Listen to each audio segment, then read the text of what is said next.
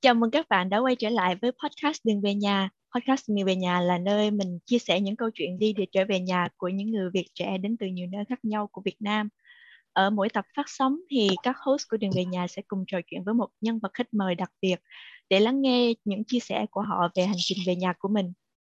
Ở tập này thì chúng ta sẽ có cơ hội làm quen với chị Minh Hồng, cô gái Mì Ngô đến từ Lạng Sơn. Cảm ơn chị Hồng đã nhận lời mời đến với buổi trò chuyện của podcast Đường về nhà hôm nay. À, lần đầu tiên thì à, chị có thể giới thiệu khái quát đôi chút về bản thân mình được không ạ? À? Ok, xin chào chương trình uh, podcast Đường về nhà. À, mình là Hồng và mình đang sinh sống và làm việc tại Lạng Sơn, một mảnh đất biên ải của Việt Nam mình. dạ, cảm ơn chị về những lời giới thiệu ban đầu. Thì để khởi động cho buổi trò chuyện của chúng ta ngày hôm nay, em xin phép được uh, mời chị chơi một trò chơi với em trò chơi có tên gọi là hỏi ngắn đáp nhanh thì uh, nội dung của trò chơi này cũng để là tìm hiểu kỹ hơn về chị thì chị đã sẵn sàng chưa ok sẵn sàng em. Dạ thì em sẽ đọc câu hỏi và chị sẽ trả lời thật nhanh nha. Câu hỏi đầu tiên là chị hãy kể nhanh tên ba địa danh mà tụi em nên đến ghé thăm khi có dịp đến đến Lạng Sơn. Ừ, ba địa danh à ba địa danh là Mẫu Sơn này Mẫu Sơn của Lạng Sơn này. À, địa danh thứ hai nữa là bây giờ ở hữu lũng nhà chị có một à, khu du lịch mới phát triển đó là khu du lịch làng cộng đồng hữu liên. Địa danh thứ hai địa danh thứ ba nữa là à, làng cộng đồng quỳnh sơn bắc sơn. Đây là những cái địa danh mà khá là nổi của tỉnh lạng sơn mà được rất là nhiều du khách bây giờ đang ghé thăm. Yeah, dạ, em cũng có thấy những cái bức ảnh trên uh, Facebook của chị thì khá là đẹp mà làm em uh, liên tưởng đến nhiều bộ phim của Hollywood. Ok, vậy câu hỏi thứ nhì là chị hãy kể tên ba món ăn mà gắn liền với tuổi thơ của chị. Ba món ăn gắn liền với tuổi thơ của chị ạ. À? Chắc chắn là trong đấy là có ngô rồi. Chắc chắn là có ngô rồi này.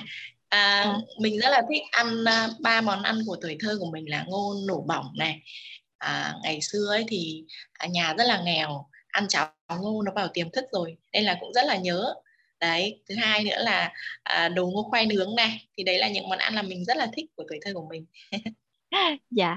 Và câu hỏi cuối cùng là chị hãy kể tên ba công việc mà chị đã từng làm trước khi khởi nghiệp sản phẩm mì ngô. À ba công việc mà mình đã từng làm trước khi khởi nghiệp với mì ngô, đấy là thứ nhất là khi mà mình làm mẹ thì là mình cũng có tình yêu rất giống với những bà mẹ khác. Thế nên là công việc đầu tiên mà mình làm đó là sau khi làm mẹ đấy là làm bán thực phẩm sạch, các tư thực phẩm thuận tự nhiên. Sau đấy thì công việc thứ hai mà mình làm là công việc làm du lịch à, và bây giờ thì mình đang làm mì ngô dạ cảm ơn chị Hồng đã hợp tác cho phần khởi động của tụi em và tụi em cũng đã okay. biết được uh, khá khá thêm thông tin về chị và đặc biệt là món ăn tuổi thơ của chị nó cũng sẽ có những tác động sau này với uh, cái cách chị khởi nghiệp với mì ngô khi nhắc đến lạng sơn thì em lại nhớ đến câu ca dao là Đồng Đăng có phố Kỳ Lừa, có nàng Tô Thị, có chùa Tam Thanh. Ai lên xứ lạng cùng anh, bỏ công bác mẹ sinh thành ra em. Thì uh, ngoài những cái địa điểm du lịch đó, em cũng muốn được biết đến những món ăn là đặc sản của Lạng Sơn thì chị có thể bật mí cho tụi em một vài món ăn mà tụi em có thể thử khi đến với Lạng Sơn quê hương của chị không ạ? À? À, món ăn mà em có thể à, đến với Lạng Sơn quê chị đấy là bánh khảo này, bánh sli của người dân tộc này, Ngoài ra thì còn có các món như là thịt vịt quay, thịt lợn quay, khâu nhục, bánh cuốn, phở vịt đều là những món ăn mà làm nức lòng du khách đến với Lạng Sơn gắn liền với cái câu ca dao là đồng đăng có phố kỳ lứa, có nàng Tô Thị, có chùa Tam Thanh thì đây là những cái đặc sản rất là gắn bó với lại Lạng Sơn. Dạ, yeah. tụi em nếu mà có dịp đến với Lạng Sơn thì chắc chắn sẽ thử qua những cái món này và tham quan những cái địa danh trong cái câu ca dao đó. Dạ rồi, cảm ơn chị Hồng với những uh, chia sẻ rất là nhanh chóng và gọn gàng trong phần khởi động vừa rồi của Linh.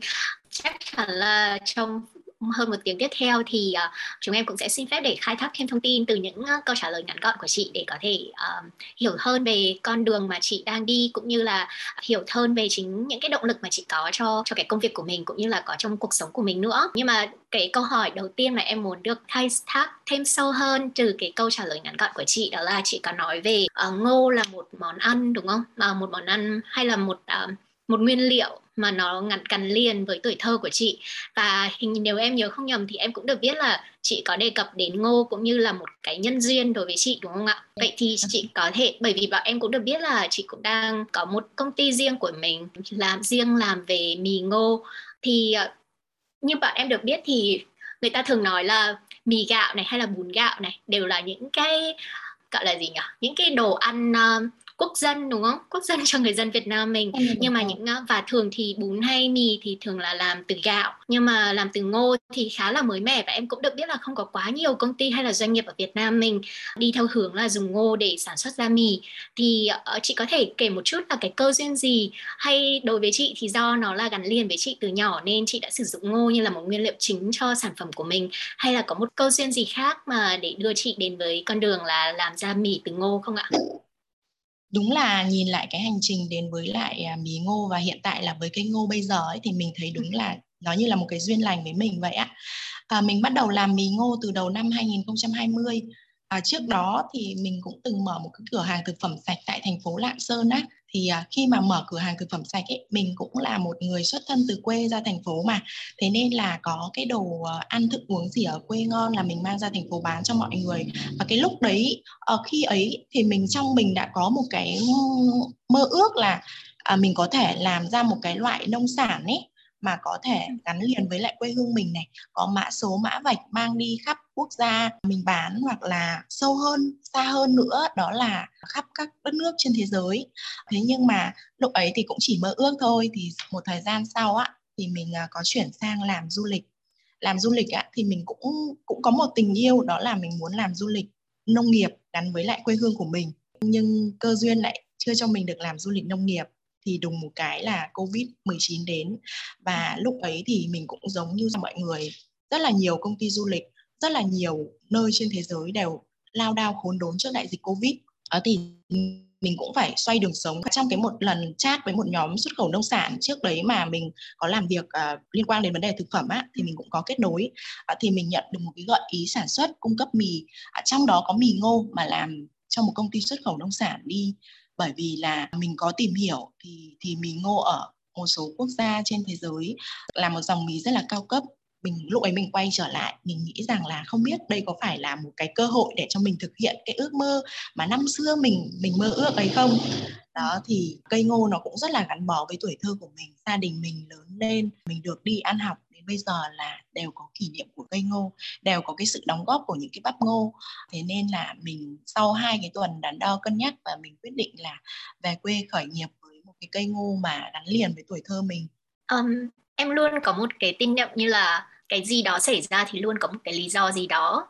Và hoặc là có một câu khác đó là khi mà mình đặt vào một tình huống thì không phải là mình thay đổi cái tình huống đó mà mình phải thay đổi bản thân mình như thế nào để hợp với cái tình huống đó.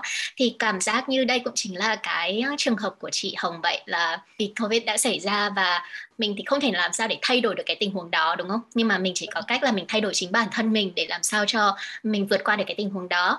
Thì chị có nghĩ đây cũng chính là một cái bài học cho chính bản thân mình cho chị lúc đó? Không hẳn là chỉ về cái thời điểm là covid đâu mà là cho cả cuộc sống trong tương lai của mình nữa. Đó là làm sao để mình trở nên linh hoạt nhất có thể để có thể thích ứng được với với môi trường cũng như là để vẫn phải sống tiếp tục và vẫn cần phải hoạt động đúng không ạ hãy cứ nghĩ rằng là ở trong nguy sẽ có cơ bởi vì ừ. mọi cái cơ duyên và cơ hội nó đến với mình mà mình không thể nào biết trước được à, thế nên là luôn luôn nghĩ rằng là trong nguy có cơ thì mình sẽ tìm được những con đường đi dù là gập ghềnh dù là khó khăn chắc trở ừ. theo chị nghĩ thì bởi vì chị nói là chỉ trong một khoảng thời gian ngắn gọn là hai tuần sau khi mà nhắn tin với các bạn trong nhóm về xuất khẩu tình cờ được biết đến các bạn cũng như là trong quá trình chỉ khoảng hai tuần thôi và chị đã quyết định là khăn gói về quê. Từ lúc đó cho đến bây giờ thì chị có cảm giác là đó là một quyết định quá nhanh chóng không? Hay đó là một cái thời cơ đúng và chị cần phải chớp lấy cái thời cơ đấy ạ? À, mình nghĩ rằng là cả hai thứ nhất là mình có lẽ là mình có một người có máu liều á giống như là mọi ừ. người vẫn thường nhận xét về hồng là hồng khá là liều lĩnh với cái thứ hai nữa đó là có thể đó chính là cái thời cơ mà mình nhìn lại ừ. chắc chắn rằng nó là một cái thời cơ tốt mà để cho mình thực hiện được cái dự án cái ước mơ mà mình ấp ủ với ừ.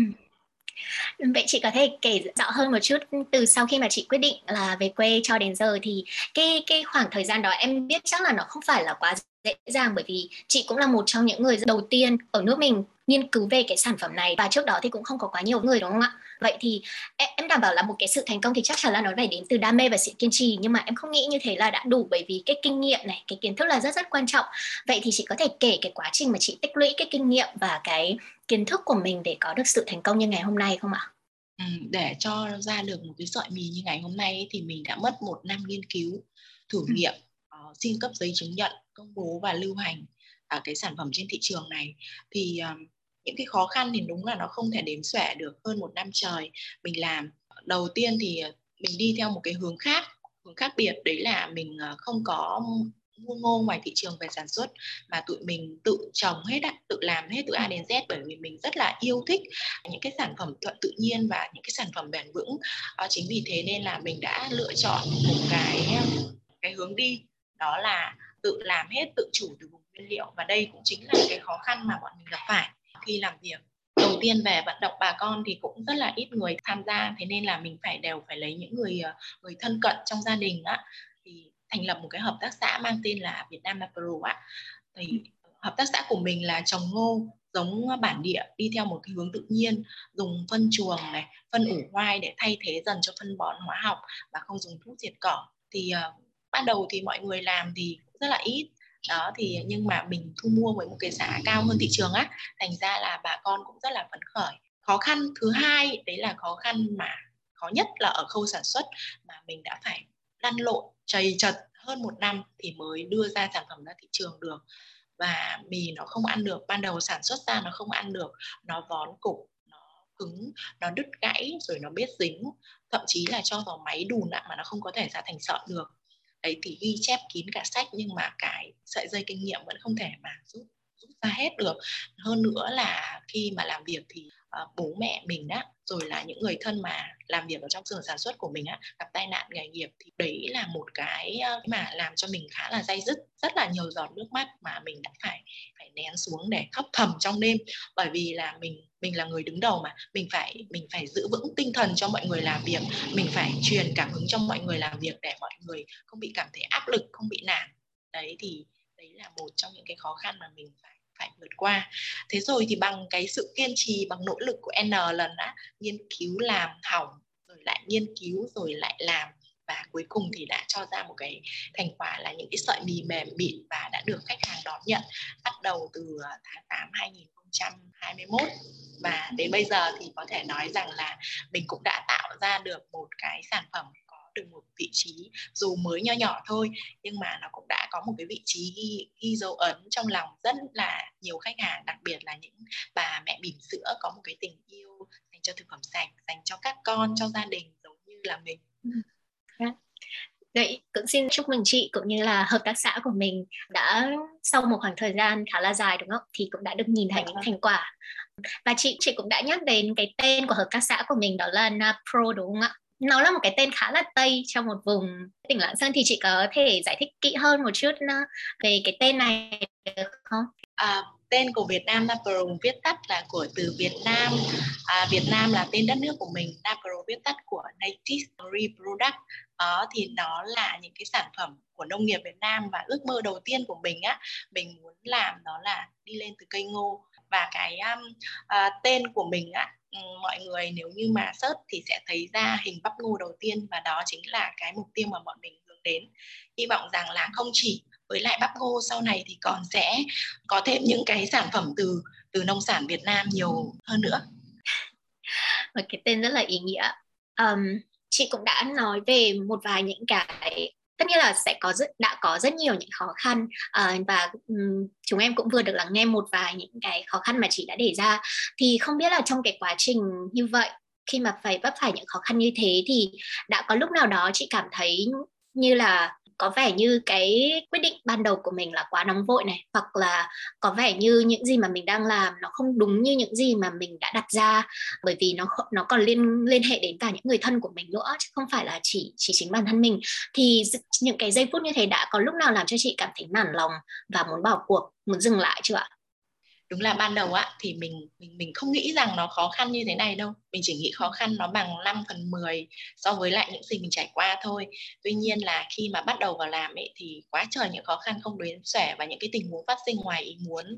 Tuy nhiên là mình không cho phép bản thân mình nản lòng, bởi vì bây giờ mình đã đầu tư và mình đã vận động mọi người vào làm rồi, thì mình phải có cái trách nhiệm đối với lại những người mà đang hợp tác, đang làm việc cùng mình và đang cống hiến cho mình đặc biệt hơn nữa là mẹ mình ở quê nhà là những người trực tiếp cùng với lại các cô chú các bác à, anh em làng xóm láng giềng đứng ra làm mình cho mình. Thế nên là mình không được phép nản lòng đâu. Lúc đấy mình chỉ có một cái cái quyết tâm sắt đá là không hôm nay thì ngày mai chắc chắn là ngày mai sẽ làm được. Hoặc thậm chí mình đã đặt ra là không tháng này thì sẽ tháng sau hoặc sẽ năm sau và sẽ kiên quyết làm cho đến cùng. Bởi vì bây giờ đã làm rồi thì sẽ không được từ bỏ đó thế nên là có lẽ là vì cái niềm tin sắt đá như thế mình đã đi đến một cái thành công nho nhỏ của ngày hôm nay ừ.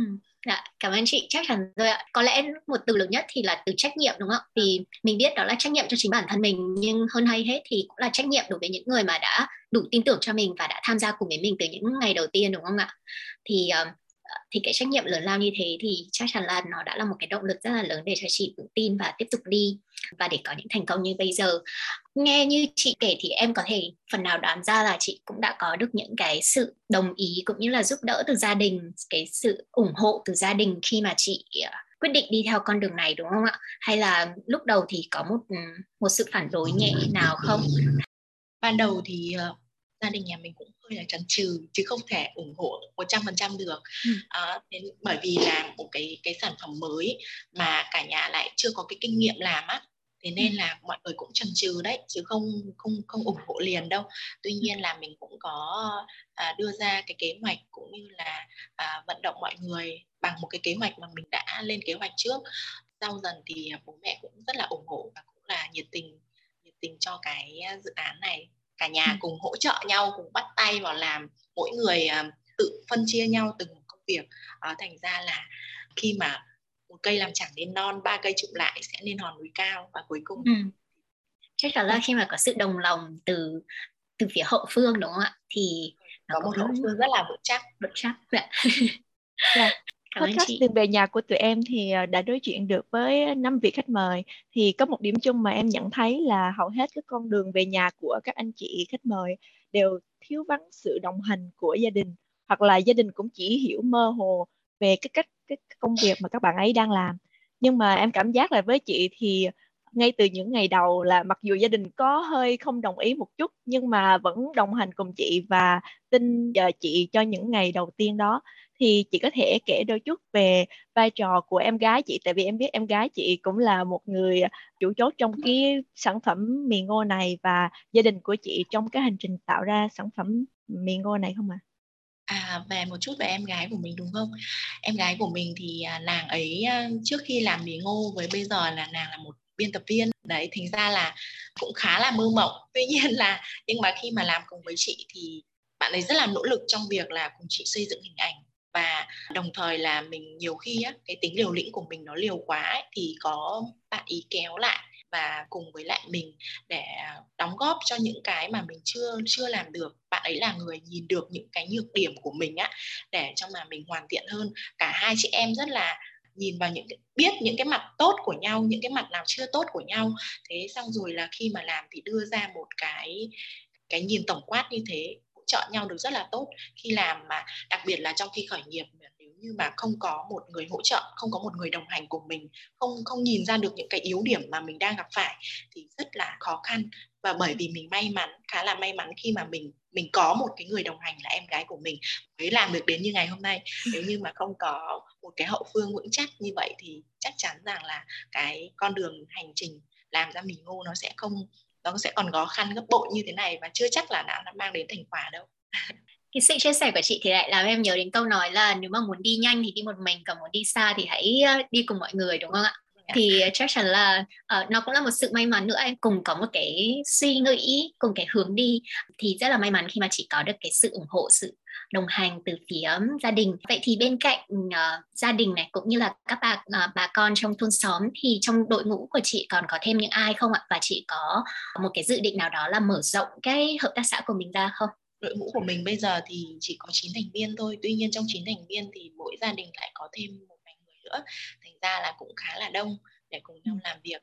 Thì uh, ngoài cái mục tiêu như bây giờ chắc chắn rồi chắc chắn là tương lai mình sẽ muốn mở rộng hơn nữa. Hy vọng rằng là trong cái tổ hợp tác của mình tới đây sẽ có thêm nhiều bà con đăng ký tham dự uh, tham gia để để cùng nhau tạo ra một cái vùng nguyên liệu trù phú xanh tốt cho địa phương. Thì uh, đó là một cái ước mơ của mình. Mình có thể uh, liên kết để lồng ghép vào không chỉ cái sản phẩm nông nghiệp mà cái ước mơ của mình là tạo ra một cái hệ giá trị sinh thái á ừ. mà làm sao mà cả cộng đồng cùng nhau phát triển bởi ừ. vì à, đúng là muốn đi nhanh thì đi một mình muốn đi xa thì phải đi cùng đồng đội có một cái đồng đội vững mạnh như thế có một cái hậu phương vững mạnh như thế những cái thế mạnh như thế thì mình phải khai thác được để ra một cái hệ sinh thái bền vững mình ước mơ của mình cũng không chỉ dừng lại vì ngô đâu mà mình còn muốn làm thêm rất là nhiều cái liên quan đến cái cây ngô này ừ. nữa đến cái sản phẩm này nữa và trên chính cái mảnh đất nơi chôn rau cắt rốn của mình à. Đã, em em thấy được một uh, hoài bão rất rất có cơ sở và chị biết là mình đang ở đâu và mình có những ai để có thể đồng hành và hiện thực hóa nó đúng không ạ? Như em được biết thì các chị không chỉ tập trung vào từ lúc là trồng trọt này cho đến lúc chế biến và sản xuất ra sản phẩm này chị cũng uh, tự tay mình đưa sản phẩm ra thị trường nữa đúng không ạ? Thì không biết là cái quá trình mà đưa sản phẩm ra thị trường thì có gặp nhiều khó khăn gì không ạ? Ừ, đúng là ban đầu mình có nói đó thì ừ. mình ngô nó đúng là một cái cơ duyên tốt lành với mình thực sự là trên cái con đường hành trình này mình đi gặp quá nhiều may mắn quá nhiều may mắn thì mình mới có được cái sự lan tỏa và sự cộng trợ, rất là tốt. Thì khi mà đưa sản phẩm ra thị trường, mình cứ tâm niệm một điều rằng là mình hãy kể một cái câu chuyện về cái sản phẩm ấy bằng chính những gì mình trải qua, bằng chính những gì mình trải nghiệm à, khó khăn như thế nào gian khổ ra làm sao niềm vui hạnh phúc sung sướng như thế nào khi làm được một sợi mì. Và và cuối cùng là mình đã viết nên một cái bài như thế đúng là cái bài viết đấy mình viết trong nước mắt. Mà khi mà mình nhìn lại mình nhìn lại cái hành trình mình đi á như có như thế nào thì mình kể như thế đưa ra sản phẩm thị trường. Được quá trời các anh chị đón nhận và yêu thương đúng là mình may mắn vì được mọi người yêu thương. Đấy thế xong rồi à, mình cũng chia sẻ về những cái à, công dụng của sản phẩm nó cũng còn mới mà và giá thành nó cũng không hề rẻ và sau một năm trời làm việc thì đưa ra những sợi mì mềm mịn ngon như thế và mọi người ăn và mình đã chinh phục được rất là nhiều khẩu vị của khách hàng khác nhau. Đó là một cái thành công bước đầu làm bất kỳ một cái lĩnh vực gì đặc biệt là lĩnh vực liên quan đến thực phẩm. À, sản phẩm của bạn ngon à sản phẩm của bạn sạch cao cấp nhưng mà nó phải ngon nó phải phù hợp với khẩu vị của khách hàng. Và khi mà người ta dùng thì người ta phải bị gây thương nhớ đó, thế nên là cái sản phẩm của mình mình nghĩ là mình đã chạm được đến một phần nào đó những cái cảm giác đó của khách hàng. Dạ. em có thể thấy được là một sự có tâm ở đây đúng không ạ? Có tâm từ cái giây phút ban đầu cho đến cả một quá trình và cho đến lúc mà sản phẩm được ra đời. Thì có lẽ là khách hàng trên thị trường đã nhìn thấy được hoặc họ đã cảm nhận được cái tâm đó và họ đã có được những cái phản hồi rất là tích cực về cái sản phẩm của mình đúng không ạ? Vậy thì chị Hồng ơi, nếu mà để các bạn thính giả của Đường về nhà muốn được thử cái hương vị ấy của mì ngô từ công ty của chị từ tổ chức của chị thì uh, hiện tại thì các bạn có thể tìm mì ngô ở những trang nào ạ? À? À, hiện tại thì mì ngô có bán tại các cái trang fanpage đó là fan uh, mì ngô Việt Nam Napro ở trên Facebook. Ngoài ra thì tụi mình còn có một website nữa đó là website vietnamnapro.vn à, ngoài ra thì tại các cái kênh thương mại điện tử ở Việt Nam bây giờ có trang Shopee bọn mình cũng đã có mặt hàng bán ở trên đây rồi. Ừ. ngoài ra các uh, độc giả của đường về nhà uh, ở tại Việt Nam thì có thể đến mua tại một số cái siêu thị có bán cái mặt hàng của mình. Dạ rồi, cảm ơn chị. Và các bạn thính giả thân mến, chúng mình sẽ link các đường link mà chị Hồng vừa nói trên cái trang khi mà bọn mình có thể post cái um, bài nói này của bọn mình lên trên các trang của đường về nhà và có lẽ là câu chuyện của chúng ta sẽ đi đến phần chính nữa. Đó là con đường về nhà à, cái hành trình về nhà thì chắc phần này sẽ để lại link nhé. Vì là cái tên của podcast là đường về nhà nên là tụi em muốn chú trọng đến cái con đường về nhà của mỗi người. Thì à, mỗi người có một cái định nghĩa riêng cho nhà. Em nghĩ với chị chị đã chọn cái nơi mà chị sinh ra và lớn lên để làm nơi mà chị khởi nghiệp và cho hành trình về nhà của chị. Thì em muốn hỏi chị là ngô thì có thể được trồng ở rất là nhiều nơi và tại sao chị lại chọn xã Quyết Thắng, huyện Hữu Lũng để khởi nghiệp cái sản phẩm mì ngô này? Có lẽ là vì tình yêu thôi Linh ạ. anh xã nhà mình á có lần đã từng nói Hồng tất cả đều muốn mang về Quyết Thắng, cái gì cái gì cũng đều muốn về Quyết Thắng.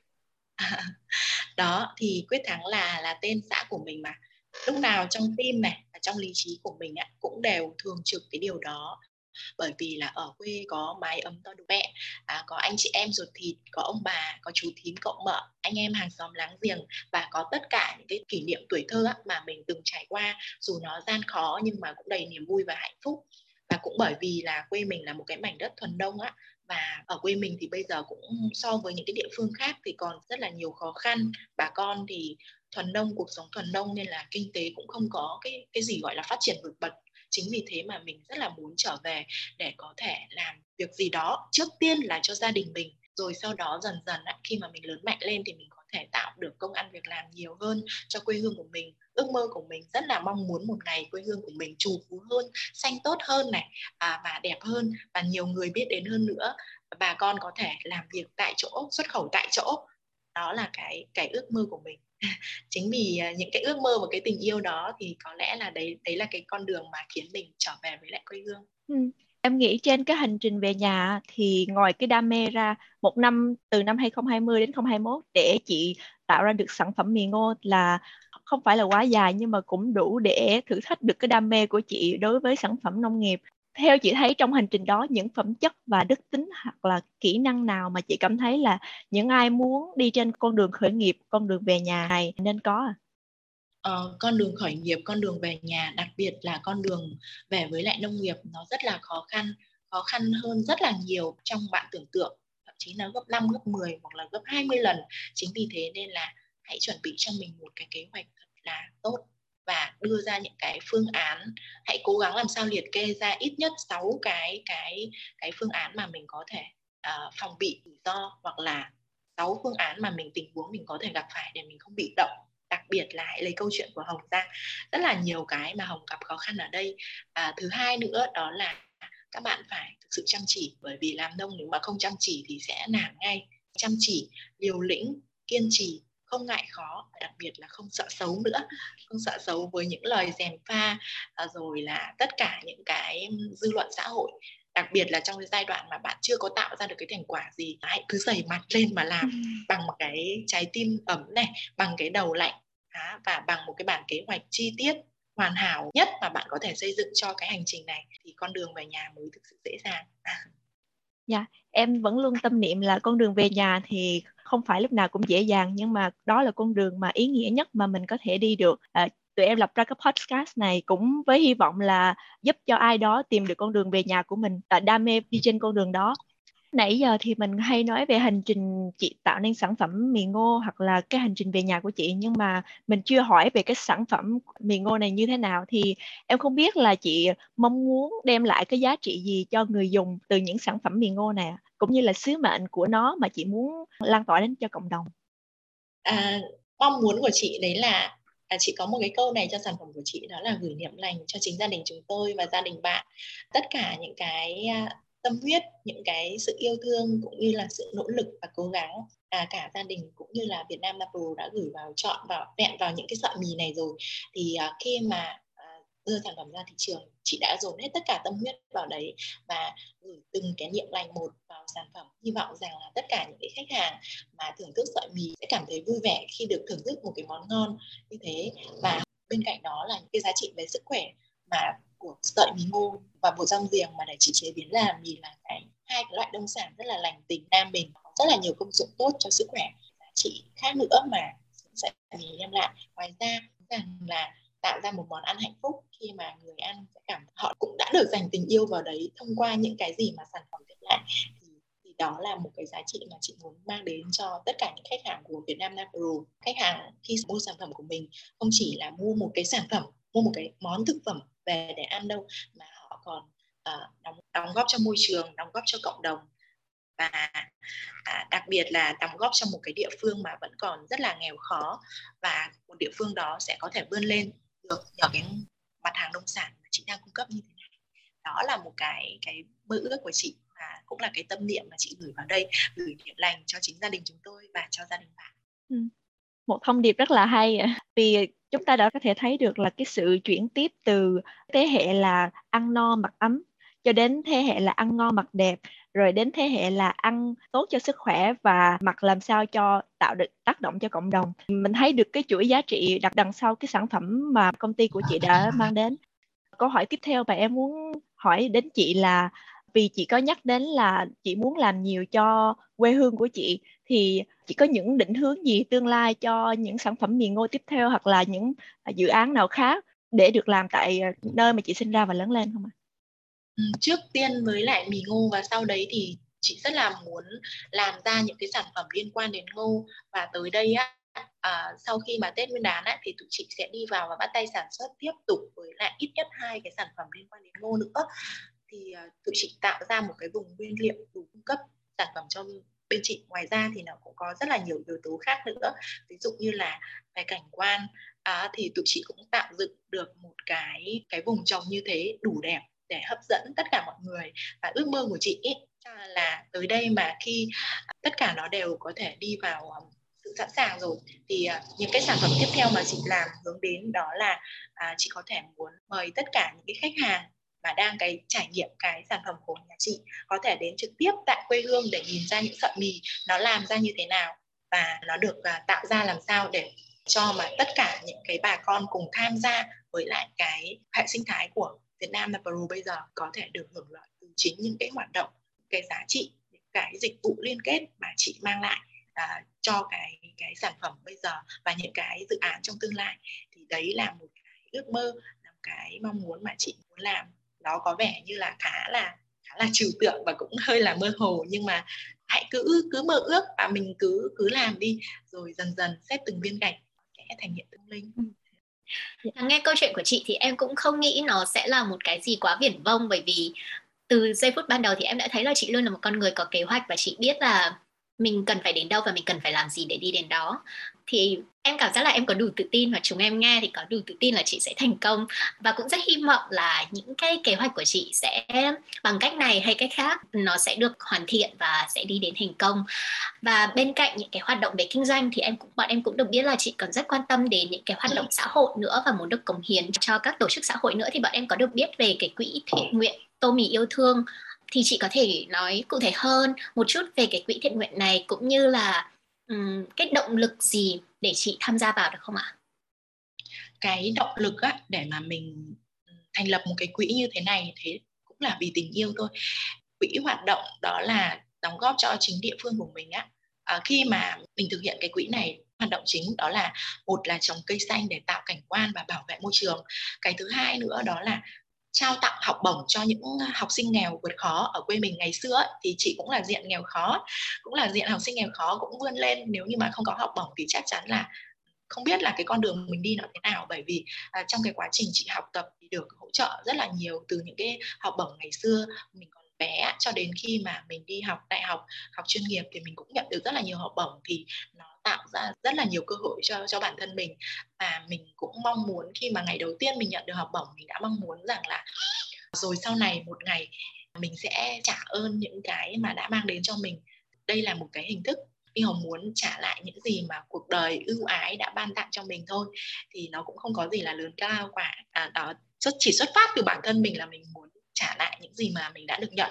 Thì à, hai cái hoạt động này hy vọng là tới đây từ cái công việc kinh doanh của chị thì cái nguồn kinh phí trong hoạt động sẽ ngày càng lớn hơn để có thể tạo ra được cái học bổng cho nhiều trẻ em và à, trồng thêm nhiều cây xanh trên những cái con đường không chỉ ở xã mình mà còn ở các cái xã khác rồi đến các cái huyện khác và biết đâu ấy trong tương lai nhỉ mình cứ mơ ước đi hàng triệu cây xanh được trồng nó sẽ tạo ra một cái gì đó thật là đặc biệt. À, một tình yêu rất là cao cả và cái ý nghĩa thì cũng rất là lớn lao ạ. Và em chắc chắn là những gì, những hoạt động mà đều xuất phát từ cái tâm này, từ tình yêu như vậy, thì nó sẽ được bền bỉ và nó sẽ đi được lâu và mọi người xung quanh sẽ thấy được điều đó và nó sẽ được lan tỏa và hy vọng là sẽ có nhiều người có thể cùng tham gia vào dự án này của chị và nó sẽ được lớn hơn, không chỉ giới hạn trong địa phương của mình mà cũng có thể ra những địa phương lân cận nữa. Thật ra thì cũng, tại vì mình còn một chút thời gian nữa thì bạn em cũng xin phép được hỏi thêm một chút nữa.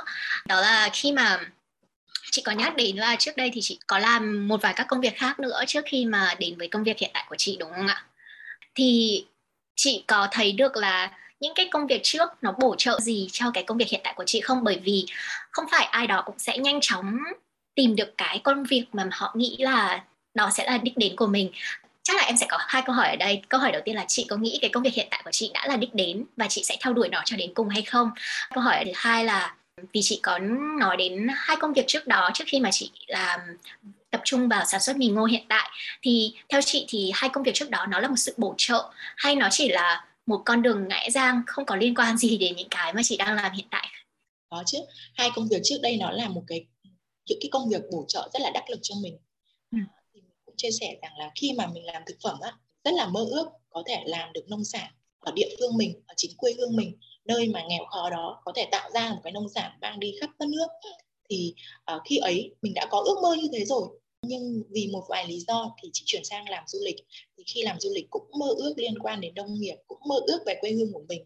Và hai cái công việc này nó bổ trợ nó mang lại cho chị rất là nhiều kỹ năng cũng như là kinh nghiệm. Ngoài ra thì nó còn tạo ra cho chị rất là nhiều cái cơ hội để giao tiếp có những cái mối quan hệ. Mà nó là một cái cơ duyên nó là một cái bước đệm mà mình phải trải qua mình phải đi qua những cái con đường như thế đến một cái đích như ngày hôm nay chắc chắn ừ. rồi.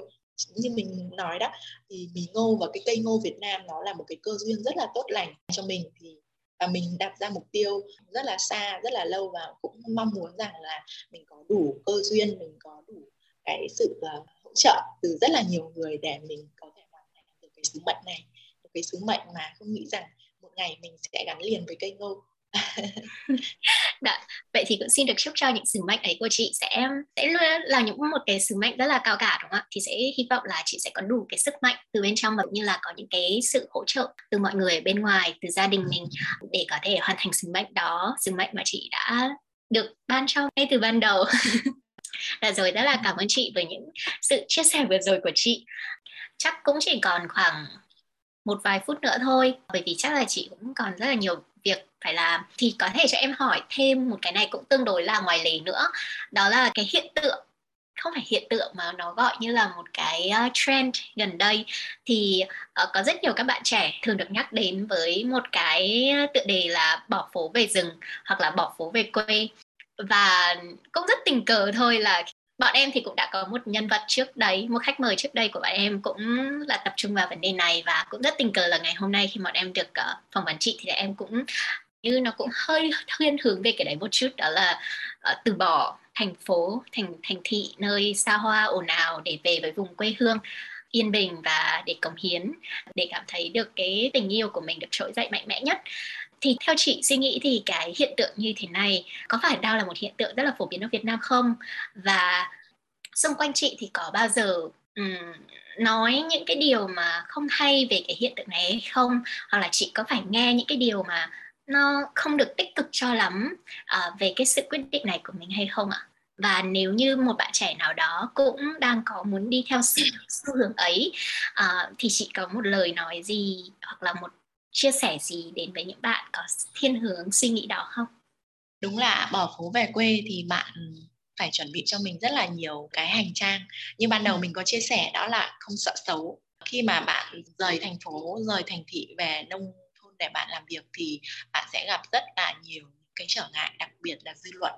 Thì ừ lúc ấy nếu như mà không dày mặt là không có làm được đâu ạ thì thì à, khi mà bỏ phố về quê nó không đơn giản như bạn nghĩ không phải là những bức đình sinh lung linh không phải là những nơi thật là đẹp không phải là những cái điều mà phía sau nó còn rất là nhiều nước mắt mà nếu như bạn không đủ kiên trì thì bạn cũng sẽ không thể nào làm được những cái điều ấy. Thì khi mà bỏ phố về quê hay là làm bất kỳ một cái điều gì mình nghĩ là như thế chứ không phải chỉ ở một bỏ phố về quê riêng đâu.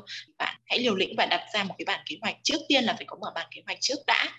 Đó mình phải sắp xếp thật là ổn thỏa. À, tự lên cho mình các cái phương án các cái tình huống mà mình có thể gặp phải để khi mà mình làm mình không có bị bị động. Mình vẫn vẫn có thể lường trước được những cái tình huống đó. Và hãy nỗ lực hãy tập trung vào mục tiêu của mình. Hãy cố gắng thực hiện nó hãy chăm chỉ. Không hôm nay thì ngày mai hãy nỗ lực và đừng bao giờ có nản nếu mà có muốn khóc thì hãy nuốt nước mắt vào lòng để mà tạo ra động lực để mà áp bản thân mình vào một cái áp lực như thế thì thì nó mới thành công được. Và làm bất kỳ một điều gì đó, mình nghĩ rằng là không chỉ bỏ phố về quê, không chỉ làm những cái công việc giống như mà tụi hồng bây giờ đang khởi nghiệp, làm bất kỳ một điều gì chúng ta hãy cứ đặt tâm huyết vào đấy, hãy cứ nỗ lực hết mình và hãy cứ cố gắng chăm chỉ. Không thế này thì nó sẽ là thế khác. Cuối cùng, khi mà mình làm một cái điều gì đó với tâm huyết sẽ được đền đáp xứng đáng. Dạ cảm ơn chị rất là nhiều. Có nghĩa là cần phải thứ nhất là dày mặt đúng không? Cái dày mặt là rất quan trọng để có thể bác bỏ đi tất cả những cái dư luận ở phía sau đúng không? Để có thể kiên trì. À, và thứ hai là cần phải có một bản kế hoạch rất là kỹ càng rất là hợp lý và phải có sự liều liều để có thể dám thực hiện hóa những cái kế hoạch của mình đặt ra, đúng không ạ? Và quan trọng nhất đó là đặt được cái tâm cái tâm huyết của mình vào, bởi vì không phải mọi kế hoạch thì sẽ đều theo đúng như những gì mà mình đặt ra. Thế nên cần phải có một sự kiên trì và một cái tâm huyết rất là mạnh mẽ để có thể vượt qua nó.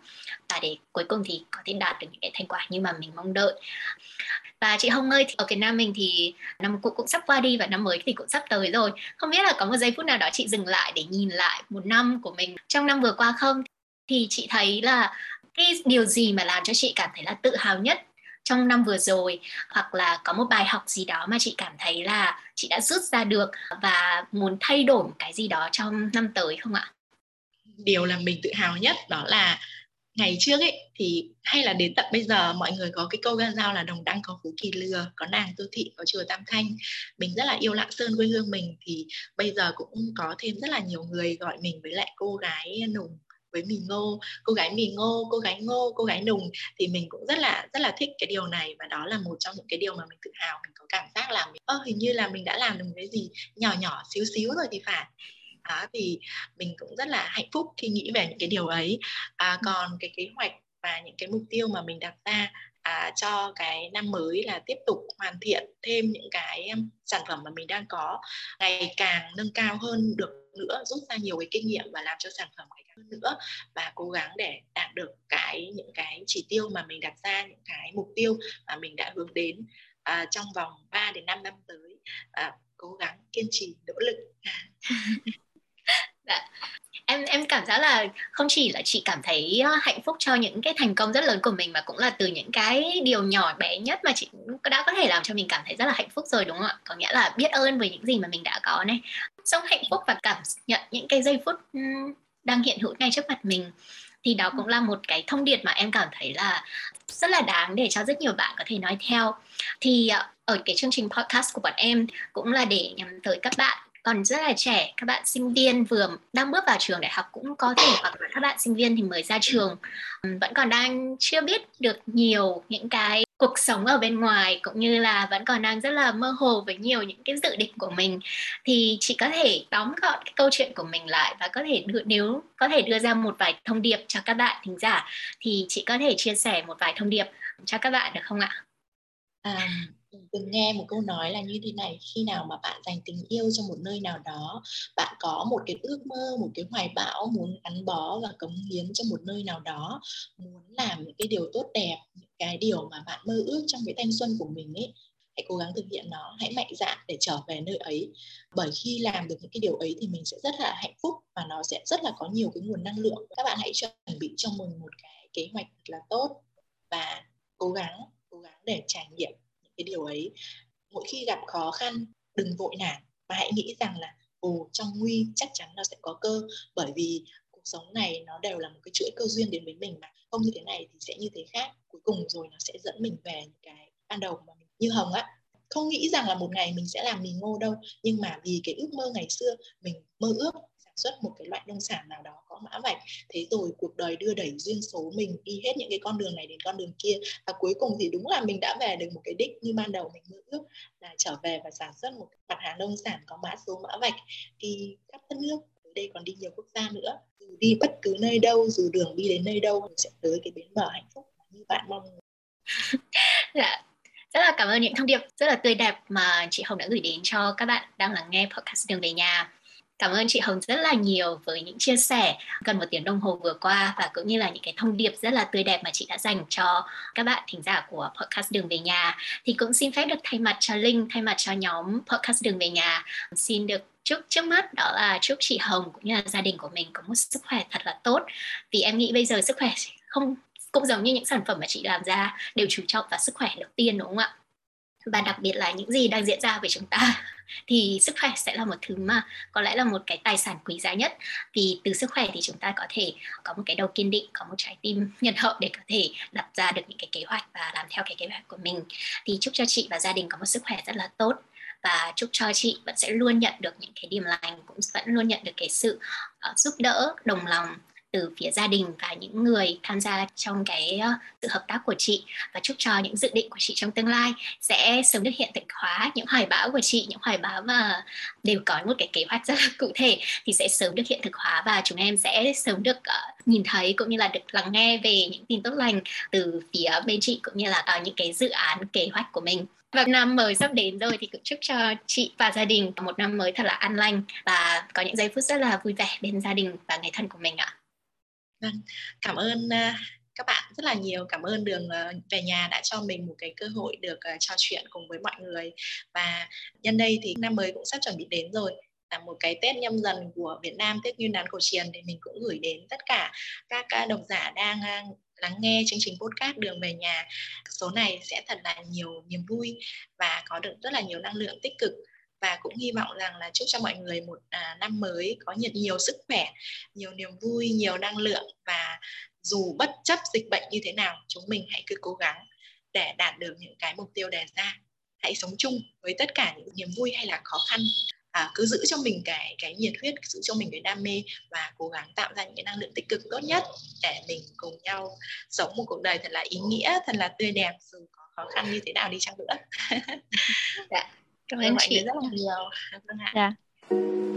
Và các bạn khán thính giả của Đường Về Nhà thân mến, cảm ơn các bạn rất nhiều vì đã nán lại cho đến tận giây phút này, cũng như cảm ơn sự đồng hành của các bạn trong suốt một năm vừa qua. Và ngay bây giờ, trong dịp xuân về, Xin thay mặt cho các thành viên của podcast Đường về nhà, mình xin được gửi đến các bạn một câu chúc tất niên thành tâm cho một năm mới an khang thịnh vượng. Chúc cho những dự định của các bạn sẽ luôn được thành công, cũng như xin chúc cho con đường về nhà của các bạn sẽ luôn là những con đường vui nhất, đẹp nhất và ấm áp nhất. Và bây giờ, xin chào và hẹn gặp lại các bạn ở podcast lần sau nhé.